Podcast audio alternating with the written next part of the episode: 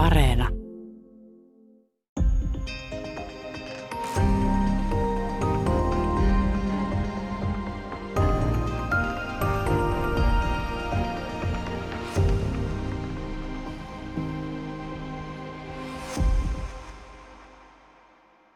Hyvää päivää. Täällä on tänään vieraana oikeuspsykologian dosentti Julia Korkman. Me puhutaan oikeusprosessista, muistinvaraisesta todistuksesta ja kuinka paljon sillä saadaan totuutta irti. Ähm, Voisi aloittaa sillä, että yksi tällaisista ehkä dramaattisimmista asioista, mitä tulee vaikkapa kirjallisuudessa tai, tai elokuvissa, TV-sarjoissa vastaan, on se silminnäkijä, joka niin tuntuu siltä, että toisin kuin vaikka kuuloaistimukset tai mitkä tahansa tällaiset, niin silminnäkijä on niin kuin varma tieto, että tuossa on syyllinen. Tämä ei pidä lainkaan paikkaansa. Voisitko vähän avata tätä, miksi, miksi muistinvarainen silminnäkijä on usein epäluotettava lähde? Joo, itse asiassa muistinvarainen silminnäkijä voisi olla merkittävästi luotettavampi lähde, jos ö, tätä evidenssiä kerättäisiin oikein. Eli jos, jos nämä tunnistustilanteet suoritettaisiin niin kuin pitää ja jos vielä oikeudessa osattaisiin arvioida asianmukaisesti näitä. Mutta ihan lähtökohtaisestihan se on niin, että, että ihminen ei ole kovin hyvin painamaan ennestään tuntemattoman henkilön kasvot tai, tai ulkonäön mieleen niin vahvasti, että – että hän välttämättä kovin luotettavasti pystyisi tämän henkilön tunnistamaan myöhemmin. Ja kun puhutaan tunnistamisesta rikosprosessikontekstissa, niin sehän tarkoittaa siis sitä, että on, on rikos, jossa osapuolet ovat ennestään toisille tuntemattomia, eli silminnäkijä, joka on nähnyt tuntemattoman henkilön tekemässä rikoksen, ja myöhemmin poliisi kutsuu hänet äh, esimerkiksi poliisiasemalle äh, tunnistamaan tai yrittämään tunnistaa tätä näkemänsä henkilöä. Ja poliisilla on silloin tietysti epäilty. Ja toivon mukaan myös useita verrokkihenkilöitä, jotka täsmäävät täysin tähän niin kuin silminnäkijän antamaan kuvaukseen tekijästä. Ja tällä on myös todella tärkeää, että poliisi äm, ei ole antanut muuta tietoa tästä epäilemästään henkilöstä äm, kuin, kuin, kuin tota, sitä, mitä tällä silminnäkijällä on aiemmin ollut ja on tärkeää, että tämä mm, epäilty ei erotu muista henkilöistä niin kuin liiaksi. Eli että kaikki täsmää sitä niin kuin silminnäkijän antamaa kuvausta. Ja on tutkimuksissa ja useissa pieleen menneissä oikeustapauksissa todettu, että ihmiset on hirveän taipuvaisia valitsemaan jonkun silloinkin, kun he eivät oikeasti välttämättä näistä tapahtumapaikalla näkemänsä henkilöt, niin silloin ehkä ottaa sen, joka muistuttaa eniten. Ja tällöin on nimenomaan siis iso ongelma se, että jos tämä epäilty muistuttaa enemmän sitä kuvausta tekijästä kuin muut henkilöt, totta kai. Ähm, ja, ja sitten on myös ongelmallista se, jos esimerkiksi poliisi, joka, mm, joka pyytää henkilöä tunnistamaan, jos hän antaa – jos hän on itse tietoinen siitä, ketä poliisi epäilee. Ja tämä lienee aika usein tietysti the case niin sanotusti. Mutta tämä voi ohjata, vaikka poliisi ei edes olisi itse siitä tietoinen, niin tämä voi ohjata henkilöä valitsemaan sen, sen henkilön, jota poliisi epäilee. Eli nämä on sellaisia, sellaisia ikään kuin riskitekijöitä. Ja sitten meillä on paljon, paljon tunnistusrivistöjä, joissa on niin tapahtunut ihan kardinaalivirheitä. Eli esimerkiksi sitä, että poliisi on lähettänyt valokuvan epäilemästään henkilöstä tai näyttää valokuvan hänestä ennen kuin te- teetetään se tunnistustehtävä, jolloin tietysti henkilö tunnistaa tai on taipuvainen tunnistamaan henkilön, vaan siitä syystä, että hän on nähnyt hänestä kuvan. Eli silloin ei ole ymmärretty lainkaan, mistä on kyse, kun teetetään tällainen tunnistustehtävä amerikkalaisissa tällaisissa oikeustapauksissa, joissa on todettu, että syytön ihminen on tuomittu. Niitä on käyty systemaattisesti läpi, niitä on jo ö, lähes 400 muistaakseni tämmöisessä Innocence Project-hankkeessa. Ja, ja siinä, siinä on todettu, että ikään kuin väärät tunnistukset on ehkä tavallisin syy näissä, näissä oikeusmurhissa. Ja toisaalta on myös todettu, että näillä on valtava merkitys prosessissa. Eräs amerikkalainen korkeamman oikeuden entinen tuomari sanoi, sanoi joskus, että ei ole olemassa mitään niin vakuuttavaa kuin se, kun silminnäkijä osoittaa oikeussalissa sormella ää, tota, epäiltyä ja sanoo, että hän se oli. Mä olen siitä aivan varma. Ja sä, sä tässä kohdassa kirjaa muistaakseni kirjoitat, että se on pelkkää teatteria. Sitä se on. Se, että oikeussalissa – olevinaan ikään kuin tunnistetaan jotakuta, niin se on pelkkää teatteria. Ja, ja silti käsitykseni mukaan tätä tapahtuu edelleen meilläkin Suomessakin siis ja, ja Ruotsissa ja varmasti muissakin maissa. Mutta jos vielä tuollaista arkisempaa tilannetta, jos näkisi vaikka todistaisi jotain väkivaltaista tapahtumaa kadulla, niin auttaako sellainen, että se on shokki jotenkin, että pysähtyy siihen, niin mä siis ymmärrän, että aika on tässä keskeinen tekijä, mutta jos sen tilanteeseen tulee voimakkaita tunnelatauksia tai tällaisia, niin onko miten sellaista, joka tekee mm, silminnäkijän lausunnosta luotettavampaa, mm. jokin muu kuin aika? Liittyykö jotenkin niin kuin jokin emootio tai, äh, tai niin kuin hätkähtäminen tai mikään sellainen? No joo, vahvat, vahvat tunteet voi, voi lisätä ikään kuin muistettavuutta tai ne voi ikään kuin varmistaa, että me ollaan kiinnostuneita ja tarkkaillaan jotakin ja se tietysti palvelee muistamista. Sitten taas, jos, jos stressi alkaa olla kovin korkea – niin sit stressitaso, niin silloin, silloin se voi kyllä heikentää kykyä muistaa ja ehkä tuoda esille sitä, mitä muistaa. Että jos, jos hyvin pian jonkun todella järkyttävän tapahtuman jäl- jälkeen haastattelee jotakuta, niin voi olla, että vaikka periaatteessa olisi muistikuvia, niin hänen voi olla vaikea niitä ikään kuin verbalisoida. Eli silloin voi olla, olisi silti ikään kuin, aikahan on tosiaan se pahin vihollinen muistille, niin kuin totesitkin, mutta, mutta silti voi olla, ja tämmöisessä akuuttisessa tilanteessa voisi olla parasta, että pyrkii ensin saamaan sitä, mitä on saatavissa siinä akuuttitilanteessa, huomioiden toki sitten henkilön vointia, että, että ei nyt tietenkään eh, sitä ikään kuin rikote, mutta kuitenkin niin, niin kerätä sitä, mitä on kerättävissä ja sitten kuulla uudestaan vähän myöhemmin, kun henkilö on ikään kuin rauhoittunut. Mutta ehkä jos ajatellaan näitä tunnistamistilanteita, niin siitäkin on tutkittua tietoa, että jos henkilö on todella – järkyttyneessä tilanteessa tai hyvin pelokas, niin silloin tunnistaminen on kyllä hankalampaa. Eli vaikka pääsääntöisesti tällaiset pelottavat tilanteet, henkeä uhkaavat asiat, niin ne, ne herättää meidän huomioon ja niitä me painetaan mieleen todennäköisesti vahvemmin kuin muita kokemuksia, niin tämmöinen liian korkea stressi taas, taas saattaa kyllä estää sitä mieleen painamista. Täällä on tänään siis vieraana Euroopan kriminaalipolitiikan instituutin erikoissuunnittelija Julia Korkman. Me puhutaan muistinvaraisesta todistusaineistosta, muistinvaraisesta ää, lausunnoista oikeusprosessissa.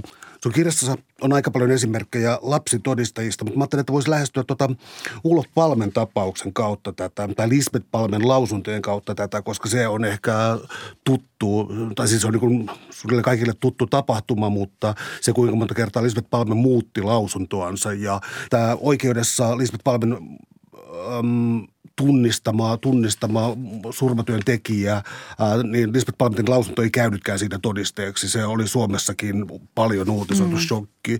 Eli miksi Lisbeth Palmesta tuli näin, ää, tuli todistaja, jonka sanaan ei voinut luottaa? No siinä oli näitä menettelyvirheitä aika runsaastikin, eli Lisbettiä kuultiin heti murhan jälkeen sairaalassa muistaakseni – jolloin hän antoi aika niukan kuvauksen tekijästä. Hän oli siinä hyvin lähellä, eli oli hyvät mahdollisuudet nähdä tämä henkilö. Ja oli toki todella järkyttävä tilanne ja nopeasti etenevä myöskin. Nämä kaksi voi vähän niin kuin verottaa sitä, miten paljon voidaankaan painaa mieleen. Seuraavana päivänä hän, hän kertoi samalla tavoin aika, aika niukkasanaisesti, mutta sitten ajan myötä ja sitä myötä, kun, kun tätä tapausta mm, nostettiin esille mediassa ja annettiin erinäisiä kuvauksia mahdollisesta tekijästä ja poliisi julkaisi tämmöisen piirroksen henkilöstä, joka sitten osoittautui ihan eri henkilöksi, eli ei ollut mitään tekemistä tämän, tämän rikoksen kanssa, niin, niin sitä myötä Lisbeth Palmenkin kuvaus muuttui. Ja, ja sitten, sitten hän oli vasta pitkään tämän, tämän murhan jälkeen, kun Krister Petterssonia alettiin epäillä tästä rikoksesta – ja silloin teetettiin tämä paljon puhuttu tunnistusrivistö, jossa, jossa oli Kristar Petterssonin lisäksi sitten useita verrokkihenkilöitä, mikä on sinällään hyvä, mutta ongelmaksi muodostui muun muassa se, että Petterssonia oli kuvattu jo mediassa muun muassa päihteiden väärinkäyttäjäksi ja, ja, ja tota, hänellä oli osin – aika poikkeava vaatetus verrattuna näihin muihin verrokkihenkilöihin. Ja nämä muut verrokkimiehet oli siis poliiseja, Ruotsa, Tukholman poliiseja. Ja näkyy aika hyvin esimerkiksi kuvassa tästä tästä tunnistusrivistöstä, että kaikilla muilla on sellaiset mustat käsittääkseni nahkakengät ja Petterssonilla on valkoiset likaset lenkkarit. Tämä on tyyppi esimerkki semmoisesta asiasta, mitä ei saa tapahtua. Ei saa olla semmoinen selkeästi poikkeava yksityiskohta. Lisäksi Lisbeth Palmen tiedetään sanoneen nähtyään tämän tunnistusrivistön, että använder ser man ju vem som är alkoholist. Eli sen hän näkee, kuka on alkoholisti, mikä osoittaa, että kyllä siinä nyt jotain meni pieleen. Ja tätä on jopa testattu jälkikäteen ihan tutkimuksellisesti tätä tunnistusrivistöä. Eli eräs ruotsalaistutkija teetti tämän tunnistustehtävän USAssa opiskelijoilla, joilla nyt ei ollut varmaan mitään käsitystä Palmesta tai Ruotsista tai Petterssonista. Ja heille, heitä jaettiin eri ryhmiin ja heille annettiin joko ei mitään tietoa tästä, ikään kuin, mitä mediassa oli ollut esillä, tai sitten vähän niin kuin eri määriä sitä tietoa, mitä mediassa oli ollut. Että ne, jotka sai eniten tietoa, saa just kuulla sekä, että, että hän on päihteiden väärinkäyttäjä ja että hän, hän liikkuu vähän omituisesti ja jotakin, jotakin muuta siinä vielä oli. Ja niistä, jotka sai eniten tätä tietoa, niin absoluuttinen valtaosa valitsi nimenomaan Petterssonin, vaikka ne nyt todistettavasti eivät olleet olleet siellä paikan päällä. Eli menettelyvirheitä, mutta kyllä siinä myöskin eräs ruotsalaiskirjailija, jonka kanssa mä keskustelin tästä, joka on ollut mukana kirjoittamassa yhden näistä paljon puhutuista palmekirjoista, joita edelleen julkaistaan Ruotsissa, niin, niin hän, hän sanoi, että hänen mielestä on, on niin kuin, kun, kun käy läpi sitä esitutkinta-aineistoa, niin tuntuu niin väärältä se tapa, millä Lisbeth Palmea on kohdeltu, että tavallaan revitään uudestaan ja uudestaan ja uudestaan ja eikö kukaan ole pysähtynyt – miettimään, että onko oikeasti minkäänlaista mahdollisuutta saada uutta luotettavaa tietoa. Ja ei tietenkään ole. Kahden vuoden jälkeen, kun hän on jo seitsemän kertaa antanut kuvauksen tekijästä, niin ei ole mitenkään mahdollista, että hän saisi esille yksi, yhtäkkiä uuden yksityiskohdan, jonka paikkansa pitävyyttä voitaisiin varmistaa. Eli kyllä olisi voinut jättää rauhaan. Mä ihan sama, samaa mieltä. Ää, mitä tämä prosessi sitten, eli, eli esimerkiksi esitutkinta, koska äm, mä olin itse asiassa aika järkyttynyt tässä kirjassa. Siis tullaan tuohon, tullaan tuossa vähän ajan kuluttua tällaisiin lapsitodistajiin ja siis sellaisiin niin nykyajan äh, noita oikeudenkäynteihin. Ja tässä on muutama järkyttävä tapaus, joihin pian siirrytään. Mutta tota, äh, millä tavalla ohjeistetaan, tai esitutkinnassa, tota, äh, jos tehdään jotain johdattelevia kysymyksiä, niitä ei ilmeisesti videoida Suomessa ja Ruotsissa. Onko kuitenkin ohjeistusta olemassa, koska sun kirjassa on myös historiallisia esimerkkejä mm, Maria Antoinettilta ja, ja, ja, ja ja, Olaus Petrin ohjeita, siis tällaisia nyt sanoisin sen ajan sivistyneistön mm. maalaisjärkiä, eli siitä, että yhden ihmisen lausuntoon ei voi luottaa. Mm. Ja, ja Maria Antonetin kohdalla jopa siis se, että lapset puhuvat, niin kuin haluavat miellyttää mm. ja puhuvat mitä sattuu. Minkälaista ohjeistusta annetaan? Sä ilmeisesti myös aika keskeisessä osassa te antamassa tätä ohjeistusta. lapsiin liittyen A, aivan, nimenomaan. Joo.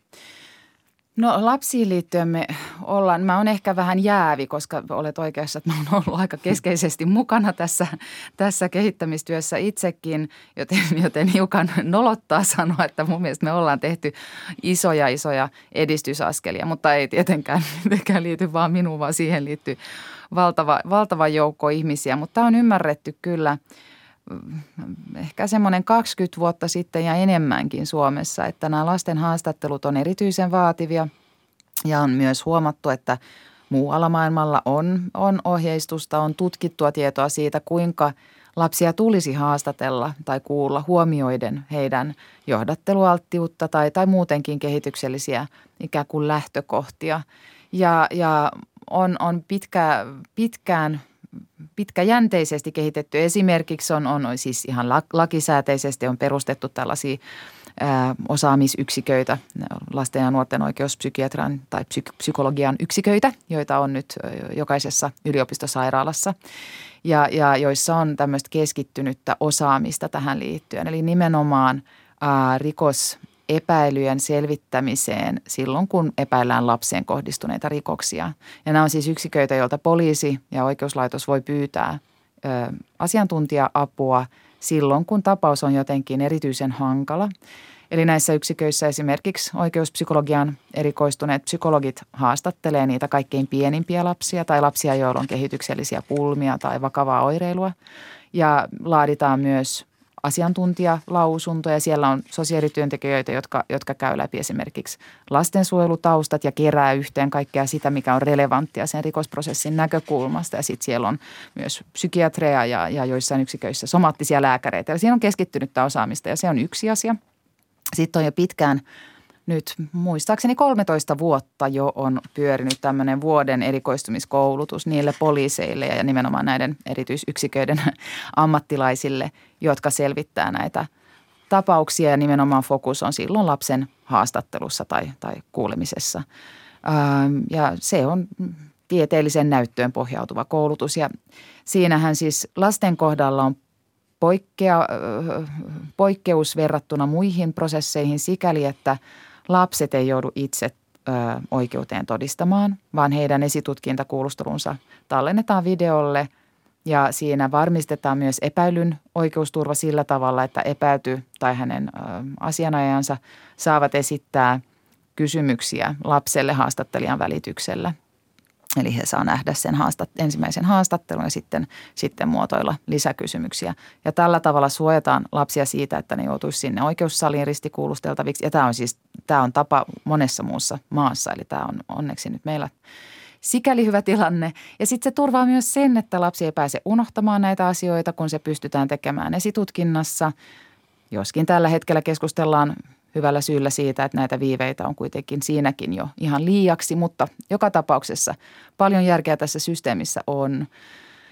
Ja sitten tosiaan pyritään siihen, että, että kaikki ne, jotka lapsia haastattelee näissä tilanteissa, niin heillä olisi tämä erityiskoulutus. Ja he saa palautetta siis tekemistään haastatteluista siinä koulutuksessa siten, että me katsotaan niitä heidän haastatteluvideoita ja, ja pohditaan, että mitä olisi voinut tehdä eri tavalla. Ja se palvelee sikäli myös sitä koko ammattikuntaa, että nämä – muut osallistujat, kun ne näkee toisen tekemän haastattelun, niin, niin siitä yleensä aina oppii jotakin. Kun nämä tilanteet on usein kuitenkin sillä tavalla samanlaisia, että niihin liittyy samantyyppisiä haasteita. Pienen lapsen kanssa on keskittymiskyvyn rajallisuus tai se, että miten saat pienen lapsen ymmärtämään, mistä tapahtumasta ylipäätään halutaan puhua – Isompien lasten kanssa voi olla itse suurempia vaikeuksia, erityisesti se, että heitä hävettää tai he, heitä pelottaa tai he miettivät, että mitä tekijälle tapahtuu tai oma, oma käyttäytyminen siinä jotenkin mietityttää. Ja ehkä sitten teinikäisillä, joilla on ollut mahdollisesti kielteisiä kokemuksia auktoriteettien kanssa, niin voi olla, että se suhteen rakentaminen edellyttää jo jonkinnäköistä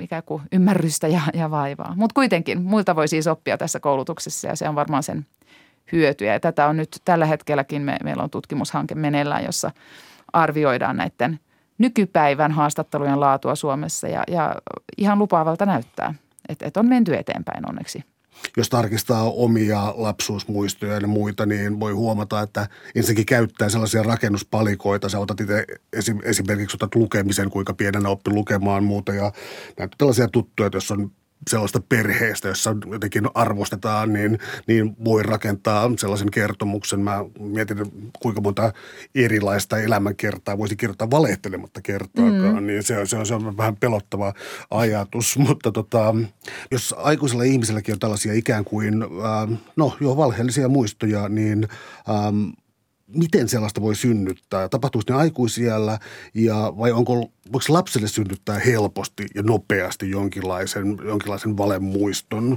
Vai onko se pitkä prosessi, jota, sitten, jota ikään kuin testaa myös aikuisuudessa koko ajan? Tämä varmaan riippuu kovin paljon siitä. Siis tavallaan meidän muistin lähtökohta on se, että mitään, mitä me muistamme, ei ole täsmällinen mm, tallenne siitä, mitä tapahtui – faktuaalisesti, vaan joku me nähdään tai koetaan jotakin, niin, niin me tehdään automaattinen tulkinta siitä ja se perustuu meidän aiempaan kokemukseen ja siitä jää mieleen joitakin asioita, mutta ei, ei varmaankaan kaikki. Ja sitten kun me mietitään sitä tilannetta myöhemmin, niin me rakennetaan niistä muistipalasista semmoisen kokonaisen kertomuksen, johon vääjäämättä ujuttautuu muutakin kuin sitä, mitä me muistetaan. Eli myöskin näitä omia ennakkokäsityksiä tai käsi, koke, käsityksiä, mielipiteitä, tunnelatauksia ja, ja, järkeilyä. Eli näin se tilanne varmaan meni. Joten voisi sanoa, että kyllä kaikki meidän muistikuvat on, on enemmän tai vähemmän ikään kuin vääristyneitä. Jos ajatellaan pientä lasta, niin – kun hän näkee tai kokee jotakin, niin hän on, hän on täysin aikuisen tulkinnan varassa. Hän on tottunut siihen, että tapahtuu kaikenlaista, mitä hän ei ymmärrä. Ja vanhempi tyypillisesti hänelle tulkitsee maailmaa hänen puolestaan. Että nyt on kylmä ja nyt pelästyit, mutta koira ei ole ollenkaan vaarallinen, kato vaan ja niin edelleen. Eli, eli jos lapsi kokee jotakin ja hänelle kerrotaan, että tämä oli se mitä koit, niin hän ei ole mitenkään sellaisessa asemassa, että hän välttämättä pystyisi kovin kriittisesti sitä väitettä tarkastelemaan.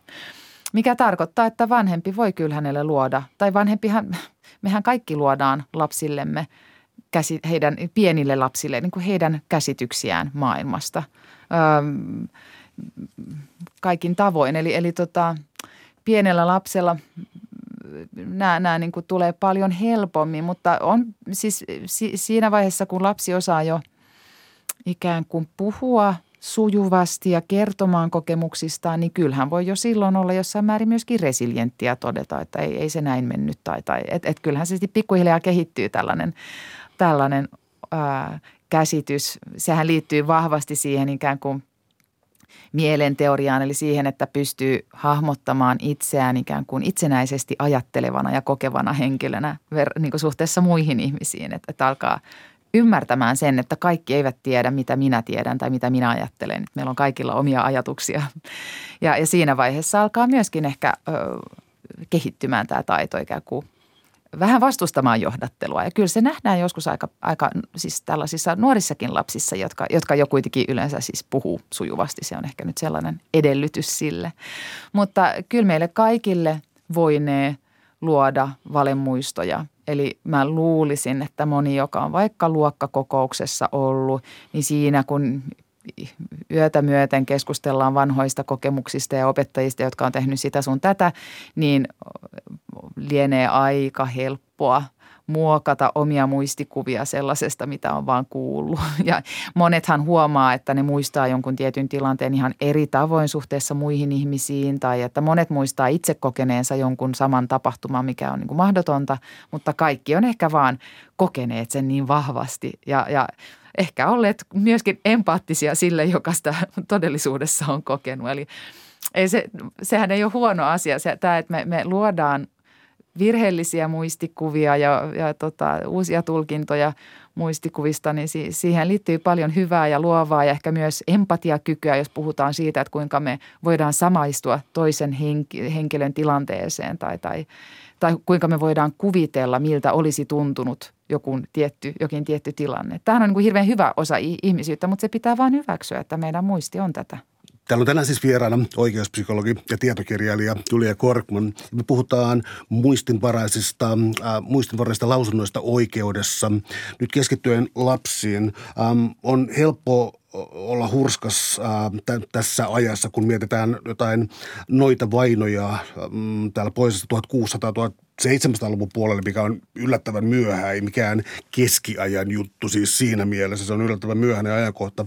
Mutta siis tällainen – mistä helposti käyttäisi jotain sellaista, ter- siis aivan maalikkona käyttäisi sellaista termiä kuin joku joukkopsykoosi tai jokin mm. tämän kaltainen homma. Mutta sitten tämä rinnastuu äh, esimerkiksi Kaliforniassa, siis McMartinin, mm, oliko se elementary school vai, vai um, primary? Preschool, joo. Joo, preschool tapaukseen, joka siis mittasuhteeltansa – rupesi olemaan samanlaisia kuin äm, mitä on ollut Ruotsissa ja, ja, ja Suomessa Ruotsin vallan aikana, niin tota, avaisi tämän Radolten McMartinin tapauksen, koska siis se, se ainakin mulla pudotti pohjan täysin siitä, että tuollainen kollektiivinen harha voisi olla modernissa ajassa näin voimakas. Mm. Joo, näitä, näitä tapauksia on joskus rinnastettu, näitä hyvin ikään kuin pieleen menneitä ö, selvityksiä tai epäilyksiä lapsiin kohdistuneista rikoksista juuri näihin vanhoihin noitavainoprosesseihin. Ja, ja rinnastus ei ole mun mielestä täysin ontuva,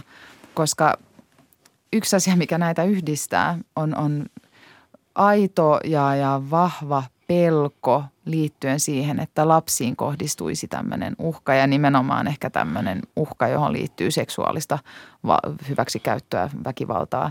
Ja, ja sitä pelättiin silloin noita vain prosessien aikana ja, ja sitä, sitä pelätään tänä päivänä. Se varmaan on semmoinen ihmisille varmaan tyypillinen semmoinen pahin pelko, mitä vanhempi, vanhempi voisi kuvitella, että omalle lapselle tapahtuisi. Ja, ja kun se on niin vakava tai semmoinen tunteita herättävä asia, niin, kyllä, niin, niin niillä on ehkä taipumusta sitten aiheuttaa sellaista vähemmän mm, rationaalista prosessointia. Mutta McMartin tapaus, se oli siis 90-luvun alussa, eli siitä on jo jonkin, jonkin verran aikaa, vaikka nyt modernia aikaa eletään kuitenkin, niin ää, oli aikana, jolloin oli alettu puhua siitä, että lapsia todella käytetään seksuaalisesti hyväksi tai että lapset joutuu seksuaalirikosten uhreiksi. Ja, ja ennen sitä tämä aihe ei ollut kovin paljon esillä julkisessa keskustelussa. Ja oli myös tällaisia ehkä koulukuntia tai tällaisia ikään kuin ajatuksia siitä, että meidän pitäisi tunnistaa ää, seksuaalirikoksia kokeneita lapsia paremmin esimerkiksi käyttäytymisen perusteella. Ja tämä on kuitenkin hankalaa. Me tiedetään, että ei ole yksittäisiä käyttäytymisen merkkejä, vaikkapa juuri seksuaalirikoksen kokemisesta. Mutta tässä McMartinissa siis se alkoi siten, että eräs äiti oli huomaavinaan, että hänen pienellä pojalla oli tällaista hänen mielestään yliseksuaalisoitunutta käyttäytymistä. Ja voisi sitten keskustella siitä, että mitä se voi olla ja mitä se ei välttämättä ole, mutta joka tapauksessa hän ilmoitti tästä poliisille, joka alkoi tutkia asiaa. Ja sitten jossain vaiheessa kirjoitettiin kirje, joka lähetettiin kaikille päiväkodin silloin tota, käyville, käyvien lasten vanhemmille tai niiden lasten vanhemmille, jotka oli ennen käynyt siellä. Eli, eli hyvin paljon kirjeitä lähetettiin, joiden keskeinen viesti oli se, että on tullut esille, että lapsia on todennäköisesti käytetty seksuaalisesti hyväksi täällä päiväkodissa, että, että kysykää lapsiltanne, onko heillä tällaisia kokemuksia. Ja jokainen, joka on vähänkään tutkinut tai lukenut tähän, tämän alan kirjallisuutta voi helposti ymmärtää, mihin tämä johti. Eli sehän johti siihen, että hyvin moni lapsi myötäili tai, tai sanoi, että kyllä näin on. Ja heidät sitten haastateltiin tämmöisen järjestön henkilöstön toimesta. Muistaakseni sosiaalityöntekijät, jotka käytti muun muassa tällaisia niin kutsuttuja anatomisia nukkeja, eli nukkeja, joilla on sukuelimet. Ja, ja siinä, siinä tota, näissä haastatteluissa tuli ilmi mitä groteskeimpia detaljeja siitä, että lapsia oli no, seksuaalisesti hyväksikäytetty monin tavoin ja heitä oli kuvattu ja heitä oli viety helikoptereilla muihin, muihin paikkoihin hyväksikäytettäviksi ja, ja päiväkodin alle oli jopa kaivettu tunneleita ja sitten pikkuhiljaa ihmiset alkoi miettimään, että on tämä nyt aika outoa, että nämä on kuitenkin ihan – tavallisista perheistä nämä lapset, kukaan lääkäri ole ilmeisesti kiinnittänyt huomiota mihinkään jälkiin ja ei kukaan ole nähnyt helikoptereitakaan. Ja sitten kun alettiin pohtia, että missäköhän ne tunnelit mahtaa olla, niin eihän niitäkään sitten löytynyt. Ja viimeistään silloin varmaan aika moni kriittinen ääni ikään kuin nousi ja todettiin, että tässä nyt on jotain vakavasti ongelmallista. Ja ehkä parenteesina voi todeta, että se äiti, jonka aloitteesta tämä koko asia sai ikään kuin – äh, lähtölaukauksensa, niin hän oli siinä vaiheessa äh, sairastunut vakavaan psykoosiin ja muistaakseni vielä ehti menehtyä ennen kuin tämä prosessi päättyi. Hänellä oli myös vakava päihteiden väärinkäyttötausta ja alkoi ilmeisesti olemaan hyvin harhainen siinä jossain vaiheessa. joka tapauksessa niin, niin tota, tämä rikostutkinta johti siihen, että seitsemän ihmistä oli jo – vangittuina, oli syytteen, syytteen, syytteessä, mutta tuomioita ei sitten, siis syytteet sitten kuitenkin hylättiin, mutta vasta vuosien jälkeen. Eli tämä oli tietysti painajaismaista kaikille osapuolille ja tämä jätti syvät jäljet myös sillä tavalla, että, että monet näistä lapsista ja heidän perheistään niin uskoi ja ehkä monet uskoo edelleen, en tiedä, että, että lapsia todella olisi hyväksi käytetty siellä. Se, mikä ilmeni sitten, kun tarkasteltiin näitä videoituja haastatteluja, mitä oli tehty lasten kanssa, oli, että heille syötettiin todella vahvasti näitä kertomuksia. Eli heiltä, heiltä kysyttiin, että oliko joku aikuinen tehnyt jotain pahaa sulle, oliko joku ottanut sulta susta valokuvia tai pitikö sun leikkiä tämmöinen naked movie star. Ja lapset, jos ne vastas ei, niin sitten heille sanottiin, että kuule me ei voida jatkaa tätä keskustelua, ellei sä nyt on rohkea ja kerro. Tai kaikki sun kaverit on ollut rohkeita ja kertonut. Kertoisitpa nyt sinäkin. Ja lapset ymmärtää tietysti hyvin, että nyt pitää puhua jotakin tähän suuntaan liittyen. Ja ehkä hätkähdyttävää siinä oli, että monet lapset keksikin tosi radikaaleja detaljeja, myöskin ihan itsenäisesti. että kun oli ikään kuin – katettu pöytä sille, että nyt pitää puhua alapääasioita ja pahaa näistä ja näistä aikuisista ja osoittaa sukuelimiä, niin kyllä ne lapset siitä, niistä sai ikään kuin aineksia puhua vaikka mitä.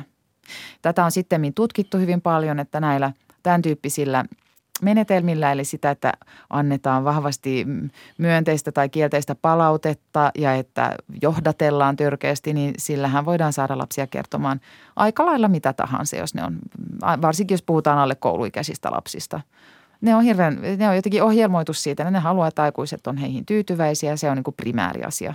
Ja se on varmaan, jos ajatellaan taas ihmistä lajina, niin, niin se on varmaan ollut, niin kuin pal, pal, palvelee heitä varmaan noin niin kuin arkielämässä muuten ihan hyvin, että pyrkii olemaan niin, että aikuiset on tyytyväisiä. Se on tietysti tärkeä osa heidän sosiaalista kehitystä. Mä vielä sanon yhden, yhden esimerkin. Ihan muutama vuosi sitten olin mukana Göteborgin yliopiston teettämässä tutkimushankkeessa – jossa, jossa tota, pieniä lapsia haastateltiin tämmöisen Pia Piraatin tapaamisesta. Ja näistä lapsista siis puolet oli tavannut Pia Piraatin, eli merirosvo Pian, mutta puolet ei. Mutta silti kaikkia haastateltiin tästä siitä, kun he tapasivat merirosvo Pian. Ja ei silleen johdatelle muuten, mutta heille kerrottiin, että tästä tullaan nyt sitten puhumaan. Ja näistä lapsista, jotka eivät olleet ikinä nähneetkään tätä merirosvo Piaa, niin heistä kyllä myöskin suuri osa kertoi tästä tapaamisesta ja jotkut heistä piirsi kuvia siitä merirosvolaivasta ja siitä, että miltä merirosvopia näytti ja juuri käyttäen tällaisia perinteisiä merirosvokuvauksia ja Yksi näistä lapsista, joka, joka kertoi vuolasti, vaikka ei ollut tavannutkaan tätä merirosvopia, niin hän oli sitten sanonut äidilleen, kun hän lähti sieltä haastattelutilanteesta, että eihän mä oikeasti sitä merirosvopia tavannut, mutta kun mä en halunnut, että se täti tulisi surulliseksi. Jos ottaa tästä vielä tota, yhden esimerkin puolitoistavuotiaan tähtitodistajan ja aineiston, siis esitutkinta-aineiston, siinä mä äh, haluan korostaa, että jos mä oon kysyn tässä epäselvästi, niin näin ei ole mitään anekdootteja, vaan tässä on kysymys analyysistä, mitä on tehty ja, ja, ja siis käyty läpi alle kaksivuotiaan lausunto, joka on välillä osoittanut jotain maitotölkkiä vai miten, miten se nyt menikään ja siis vastannut, no kerro sinä. Niin, itse asiassa nostit esille kahta eri tapausta, niin kuin oh. meidän muisti tyypillisesti meille tekee. Hän, joka osoitti maitotölkkiä, oli pienempi veli näistä tapaus Kevinin veljeksistä. Eli siinä oli 7- ja 5-vuotias, joiden kohdalla epäilti, tai siis tämä liittyi tämmöiseen nuoren, nuoren Kevin Jalmarssonin kuolemaan. Neljävuotias löytyi kuolleena ja, ja tekijää ei löytynyt, vaikka hirveästi ihmisiä haastu, kuulusteltiin ja epäiltiinkin joitakin. Ja sitten jossain vaiheessa tämän pienen paikkakunnan poliisi ilmoitti – että, tai tiedotti, että nyt kellä tahansa, jolla on jotain pientäkään niin kuin, tietoa tästä, jotka on nähneet yhtään mitään epäilyttävää, niin olkaa meihin yhteydessä. Jolloin tämmöinen pieni viisivuotias poika oli sanonut vanhemmilleen, että hän tietää, kuka on tappanut Kevinin tai jotain tämän kaltaista. No vanhemmat, ei kun he, anteeksi, hän sanoi, että hän oli nähnyt miehen, joka oli, oli ollut Kevinin kanssa.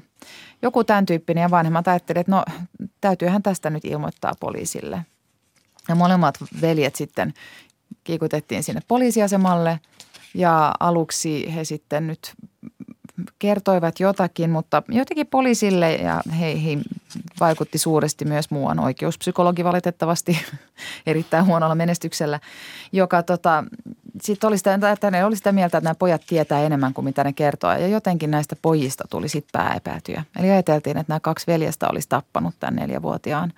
Ja nämä oli siis viisi- ja seitsemänvuotiaisia, eli hyvin, hyvin pieniä. Se olisi kyllä todella uniikki tapaus, mikäli tämä olisi tapahtunut näin. Ja näitä poikia hillostettiin sitten, heitä kuulusteltiin 15 kertaa per poika.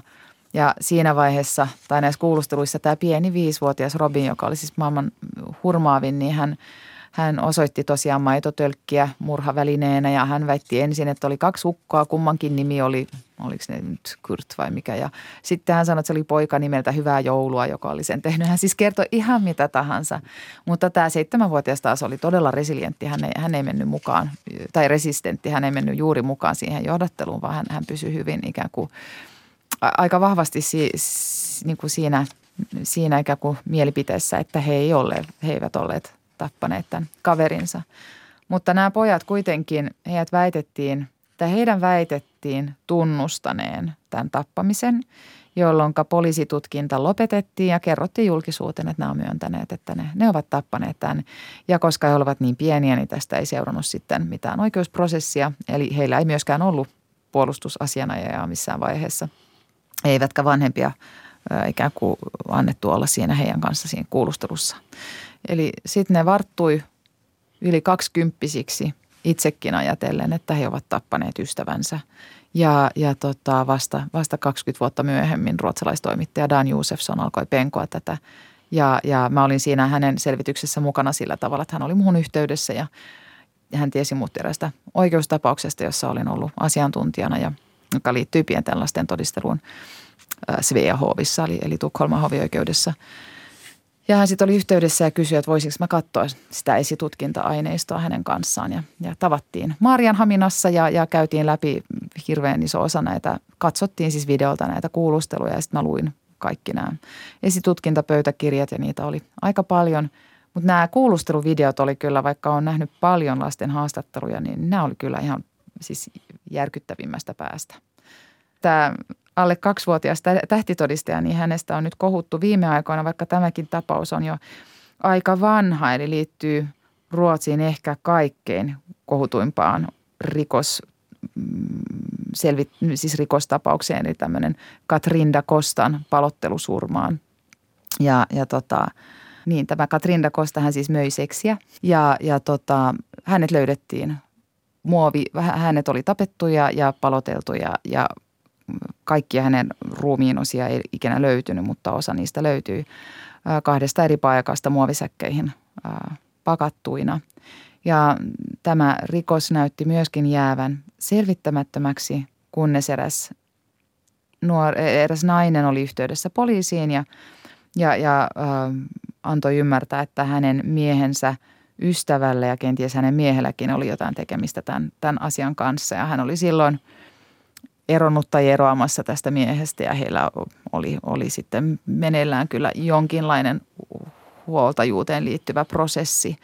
Ja, ja jotenkin tässä, tässä sitten kävi niin, että hän, hän väitti, että hänen tyttärensä, tai hän epäili, että hänen tyttärensä, joka oli silloin tapahtuma-aikaan ollut vuosi ja seitsemän kuukautta, että hän olisi ollut mukana ja näkemässä jotakin dra- drama- traumaattista ja alettiin siis epäillä, että tyttö olisi ollut mukana, kun tätä Katrin Dakostaa paloiteltiin.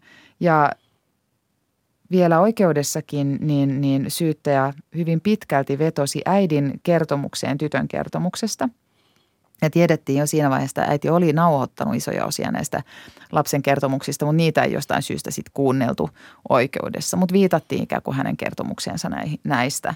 Ja nyt ihan, ihan viime vuonna tämmöinen Spore-podcast, jossa kaksi toimittajaa nimenomaan käy läpi näitä tämmöisiä vanhoja, vanhoja rikostapauksia, niin he olivat saaneet käsiinsä tämän, na, näitä nauhoitteita tästä äidin ja tyttären välisistä keskusteluista, joita ne sitten pyysi, että mä kuuntelisin. Ja nehän on sellaisia, missä nyt hyvin, hyvin pieni lapsi ja äiti keskustelee ennen, ennen kaikkea ihan kaikenlaisista asioista ja sitten ne leikkii siinä, mutta ilmeisesti se ikään kuin näyttö, mihin viitataan, on se, kun äiti ojentaa lapselle tämmöisen työkalupakin, eli ihan semmoisen, missä on äh, vasaraa ja saha ja muita, muita välineitä ja sitten ikään kuin vähän ikään kuin ehdottaa lapselle, että mitä ne sitten teki tälle. Mä en muista niitä sanamuotoilua, mutta se konteksti on siis se, että ajatella, leikitään sitä, mitä ne miehet teki sille tädille. Ja sitten siinä sahataan sitä sun tätä ja, ja äiti kysyy, että jos mä nyt olisin kuollut, niin mitä sitten tekisit? Siis se, se on aika järjetöntä. Ja tähän siis vedottiin siinä oikeusprosessissa. Siinä prosessissa niin se on siis tosi omituinen myös juridisesti tämä, tämä prosessi, koska niitä miehiä ei ikinä tuomittu – mutta kuitenkin tuomion perusteluissa todetaan, että on, on jäänyt niin kuin – että on tullut todistetuksi vailla varteen otettavaa epäilyä, että he ovat kuitenkin syyllisiä siihen paloitteluun. Mutta kun heitä ei tuomittu, niin tätä ei voi myöskään, ikään kuin tästä ei voi valittaa. Että ne oli semmoisessa tosi omituisessa prosessuaalisessa tilanteessa, että he ei voineet tästä ikään kuin, ne, ne ei ole saaneet ikään kuin sitä niin kuin mainettaan, tai niin kuin tätä kokeutua sitten, että oliko tämä arvio nyt sitten oikea vai ei. Siis todella hämmästyttävä tapaus kaiken kaikkiaan, mutta ehkä järkyttävintä siinä on se, että on tosiaan ajateltu näin pienen lapsen A, pystyvän – mm, painamaan mieleen tämän tyyppistä asiaa siten, että hän pystyisi siitä kertomaan ja että on vedottu tähän. Sitten siinä oli kyllä jotain psykiatria ja psykologiaa, jotka oli tehnyt tulkintoja siitä, kuinka hän oleskeli tai leikki tai eleli ja, ja nekin on siis ihan vailla mitään, mitään järkevää perustelua. Täällä on tänään siis vieraana oikeuspsykologi ja tietokirjailija Julia Korkman. Me puhutaan otsikolla muistin varassa, äh, muistin varaisesta oikeusprosesseista ja todistajien ja asianomistajien lausunnoista ja niiden mahdollisesta suhteesta totuuteen.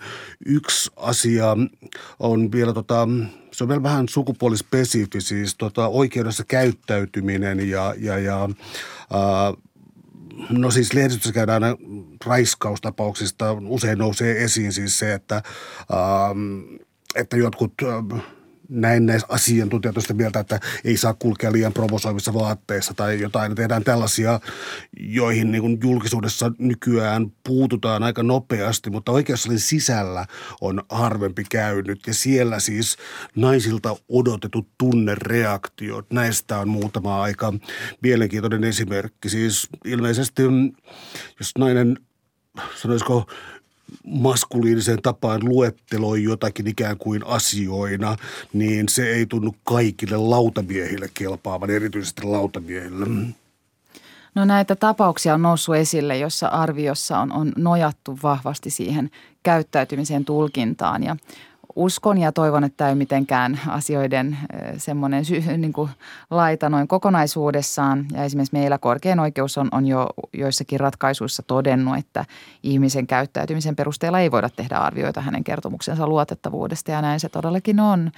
Mutta, mutta, mutta tosiaan sekä Ruotsissa että Suomessa on kohuttu joistakin sellaisista todella – ongelmallisista raiskaustapausten tuomioista, joissa on, on tai lähisuhdeväkivaltatuomioista, joissa on, on viitattu siihen, että nainen ei käyttäytynyt siten, kun voidaan olettaa raiskausuhrin käyttäytyvän esimerkiksi. Ja nämä olettamat olisi syytä saada kitkettyä niin todella juurta jaksain, koska se me nyt tiedetään, että ihminen voi ää, järkytyksen alla ja järkyttävän tapahtuman jälkeen käyttäytyä ihan oikeastaan millä tahansa lailla. Ja, ja se semmoinen stressireaktio tai järkytysreaktio, traumareaktio voi tulla heti tai vasta myöhemmin ja, ja se voi olla näkyvä tai sitten ei niin näkyvä ja, ja tämä, tämä käyttäytyminen on, on, on ihmisillä aika moninaista. Ja tämän tietää esimerkiksi poliisit, jotka on tottuneet viemään näitä mm, suruviestejä, kuolinviestejä omaisille, niin, niin heiltä kuulee usein sitä, että miten kovin eri tavoin ihmiset käyttäytyy näissä, näissä tilanteissa, jotka kuitenkin tietysti on ihan hirvittävän järkyttäviä. Ja myös mä itse tällä hetkellä teen tämmöistä tutkimushanketta yhdessä HUSSERI tukikeskuksen kanssa täällä Helsingissä ja, ja sieltäkin, niin, niin ne on todenneet, että nämä raiskausuhrit, jotka heihin ö, hakeutuu, niin, niin voi olla esimerkiksi niin, että uhri on tullessaan – siististi pukeutunut ja hyvin asiallinen ja lähdössä töihin ja ei tässä mitään, hyvin pärjätään. Ja muutama viikon päästä, kun hän tulee seurantatapaamiseen, niin voi olla, että henkilö on täysin muuttunut, on niin kuin likaisissa vaatteissa ja tukka pesemättä eikä niin kuin yhtään kykenevä toimimaan. Eli nämä voi muuttua hyvin paljon ja tietysti meidän huomioiden, miten pitkiä ja hitaita meidän oikeusprosessit on, niin – kyllä se nyt on oletettava, että ihminen siinä vaiheessa on päässyt prosessoimaan sitä tapahtunutta siinä määrin, että hän kykeneekin kertomaan siitä asiallisesti. Tai ainakin, ainakin se on hyvin mahdollista, sanotaan näin. Mutta tosiaan tutkimustenkin mukaan niin tällainen olettamus – meillä näyttäisi olevan, että jos joku kertoo jotakin järkyttävää, niin heidän pitäisi myös näyttää siltä, että ne on järkyttyneitä. Voi liittyä siihen, että meitä järkyttää akuutisti, kun me kuullaan siitä. Ja jos ne näyttää asiallisilta, niin meille syntyy tämmöinen kognitiivinen dissonanssi, että nyt, nyt niin kuin tunteet ja järki, tai tunteet ja se, mitä mä näen, ne ei niin kuin kohtaa. Ja kyllä siltäkin vaikuttaa, että nimenomaan naisiin kohdistuu tällainen, jos nainen on liian kylmä ja asiallinen, niin se on jotenkin erityisen kummallista. Ja tällaisia viitteitä itse löytyy niistä jo mainituista noitavainoprosesseistakin. Eli että jos joku nainen on ollut hyvin kylmä, niin hän ei ollut juuri riittävän uskottava. Mä olisin vielä lopuksi kysynyt sellaista, no kysymys on melkein kohtuuton, kun tulee mieleen ääripäät sitten, että oli tämä yksi yhdysvaltalainen lääkäritapaus, joka, joka äh, lääkäriin vanhemmat tuntuivat jotenkin pitävän yllä vielä luottamusta, mutta sitten kävikin niin, että syyllinen lääkäri tuomittiin oliko se 14 elinkautiseen ja joihinkin, äh, joihinkin, no siis joka tapauksessa ihan hirttävä tapaus, mutta tota, mä tuun tästä nyt niin asiallisempaan kysymykseen, että lapsitodistaja, sitä ei voi tulla sellaista juttua, että, että olisi joku ikäraja ja, ja niin kuin ainoastaan 16-vuotiaat saisi todistaa tai jotain. Se ei kerta kaikkiaan, ää, se ei oikeus niin toimi. Niin palaan tähän kysymykseen, että ettei synny oikeusmurhia suuntaan tai toiseen. Ja lapsitodistajia on ja yhä edelleen, niin tota, mä tavallaan palaan tähän sun työn ikään kuin keskiöön. Eli siis se, että Ähm, no, tiettyä subjektiivisuutta ei varmasti voi ikinä poistaa kokonaan. Se, tai subjektiivisuus oli väärä sana, mutta oikeusmurhiakin tapahtuu toivottavasti vain mahdollisimman vähän. Eli minkälaista ohjeistusta sä annat viranomaisille siitä, miten lasta voitaisiin mahdollisimman johdattelematta saada todistamaan? Joo, itse asiassa mä ajattelen niin, että lasten kohdalla meillä on paljon parempi tilanne kuin aikuisten kohdalla tänä päivänä Suomessa – koska nimenomaan lapsiin liittyen ne, jotka haastattelee lapsia, ne saa koulutusta siihen. Ja jopa esitutkintalaissa on maininta, että ne poliisit, jotka lapsia kohtaa tai lasten, lapsia kuulee prosesseissa, niin heillä pitäisi olla tällaista erityiskoulutusta. Ja lisäksi nämä videoidaan aina, niihin voidaan palata ja lapset ei tosiaan joudu sitten todistamaan vuosia myöhemmin. Sen sijaan aikuisten kohdalla meillä on vielä aika, mm, sanoisinko, paljon kehitettävää, mitä tulee kuulusteluoppiin. Eli poliisit saa nekin, jotka kuulustelee raiskausuhreja, lähisuhdeväkivaltauhreja tai muita hyvin haastavia ää, tilanteita, niin, niin ää, he saa varsin niukasti kuulusteluoppia ja Suomessa ei juuri mm, otettu käyttöön systemaattisesti tällaisia ulkomailla kehitettyjä näyttöön pohjautuvia kuulustelumenetelmiä muissa kuin lapsiutuissa. Tästä on ollut, tästä on uutisoitu jonkin verran tämän kuluneen vuoden aikana ja hyvä niin. Ja kyllä mä olen siinä käsityksessä, että tätä ongelmaa tiedostetaan myös poliisihallituksessa ja poliisiammattikorkeakoulussa ja varmaan meillä on hyviä mahdollisuuksia kehittää tätä eteenpäin, mutta mä oon itse asiassa paljon enemmän huolissani tällä hetkellä. Esimerkiksi, no sanotaan vaikkapa – maahanmuuttajataustaiset naiset, jotka on rikosuhreja, niin mä oon itse asiassa Heunin puitteissa toiminut tämän siis hankkeen parissa, joka nimenomaan fokusoinut näihin. Ja siinä on kyllä todella monta sellaista mm, haavoittuvuustekijää, jotka vähentää mahdollisuuksia tulla ikään kuin oikein kuulluksi rikosprosessissa, jos ne ylipäätään nämä keisit ikään kuin löytää sinne perille asti. Suuret kiitokset keskustelusta Julia Korpan. Oli ilo. Kiitos.